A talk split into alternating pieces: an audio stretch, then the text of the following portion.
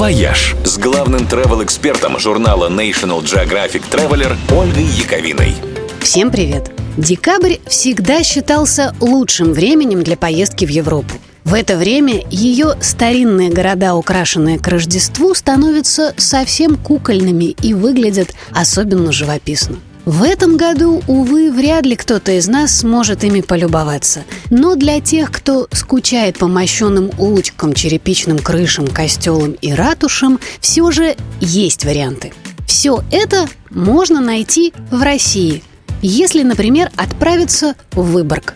Этот город в паре часов езды от Питера был заложен шведами, какое-то время принадлежал финнам, и это до сих пор очень чувствуется – Старый центр Выборга выглядит как типический средневековый европейский городок с ратушей и рыночной площадью. Теперь на ней проводят фестивали исторической реконструкции, рыночные турниры, ну и рождественские ярмарки, как же без них.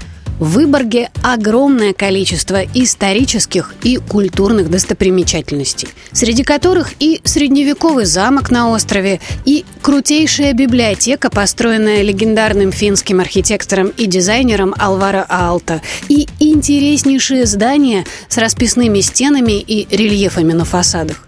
Есть и башня с часами, построенная по личному приказу Папы Римского, и регулярный парк с мостиками и беседками, а еще целая куча интересных музеев, среди которых филиал Эрмитажа и музей шоколада.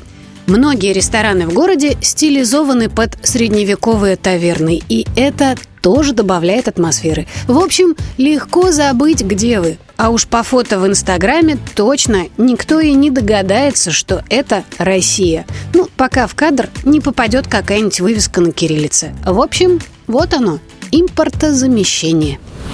«Вояж» – радио 7 на семи холмах –